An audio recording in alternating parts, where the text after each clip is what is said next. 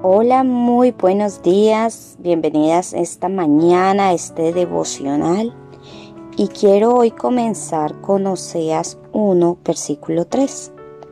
Fue pues y tomó a Gomer, hija de Diblaim, y ella concibió y le dio, y le dio a luz un hijo. Amén. Y el título a la meditación del día de hoy es Un buen nombre. Bueno, eh, yo escuchaba y decían, los morenos son honestos y leales.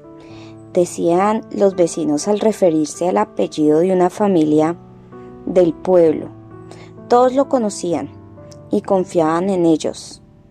Los integrantes habían puesto su nombre en alto.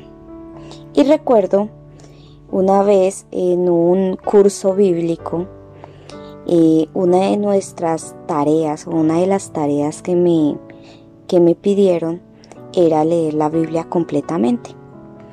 Eso era un poco tedioso leer los nombres en los libros de números y crónicas. Así que una vez me uní a un chat con unas compañeras de curso y y nos juntamos para leerlos a ver si encontrábamos algún, algún nombre atractivo para ponerle a nuestros hijos. Y eso era la locura porque esos nombres eran muy complicados. Y en cuanto a eso que les acabo de decir, normalmente los padres buscan nombres hermosos que hablen algo bueno del carácter de su hijo o de su hija.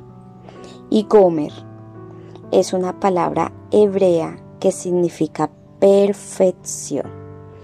Cuando los padres de Gomer eh, le dieron ese nombre, esperaban que actuase conforme a él, pero nada que ver con la mujer con la que Oseas se casó. ¿Se sentirían sus padres avergonzados de ella? Creo que sí. ¿Qué habría pasado en la vida de Gomer para no hacerle honor a su nombre? La verdad no sabemos. Lo que sí sabemos es que Oseas la amaba de tal manera que Dios equipara su amor por su pueblo infiel con el amor de Oseas por Gomer. Oseas, Oseas la amó profundamente a pesar de que ella fue una mujer infiel, una mujer no adecuada para él pero lo que Dios quería era que su pueblo se diera cuenta que el amor de Dios hacia nosotros es el mismo. Es decir, así nosotros nos alejemos, así nosotros no tengamos una comunión diaria con Él.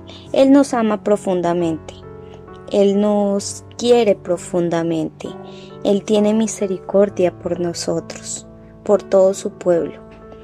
Asimismo, él reflejaba el amor que tenía Oseas por Gomer.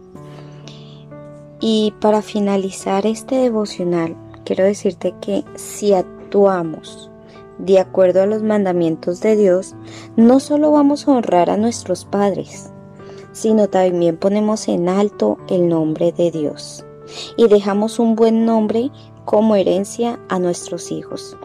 Así que Hoy yo te invito para que tú seas un buen nombre para, para tu familia. Que el apellido mío, que es pulido, lo ponga sobre alto, sobre la herencia de mis hijas.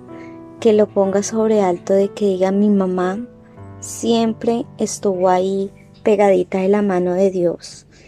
Que el día que ellas estén grandes diga el Dios de mi mamá es el mismo mío y es el mismo de mis hijos y es el mismo de mis nietos y de mis bisnietos. Eso es lo que tú debes hacer con tu familia.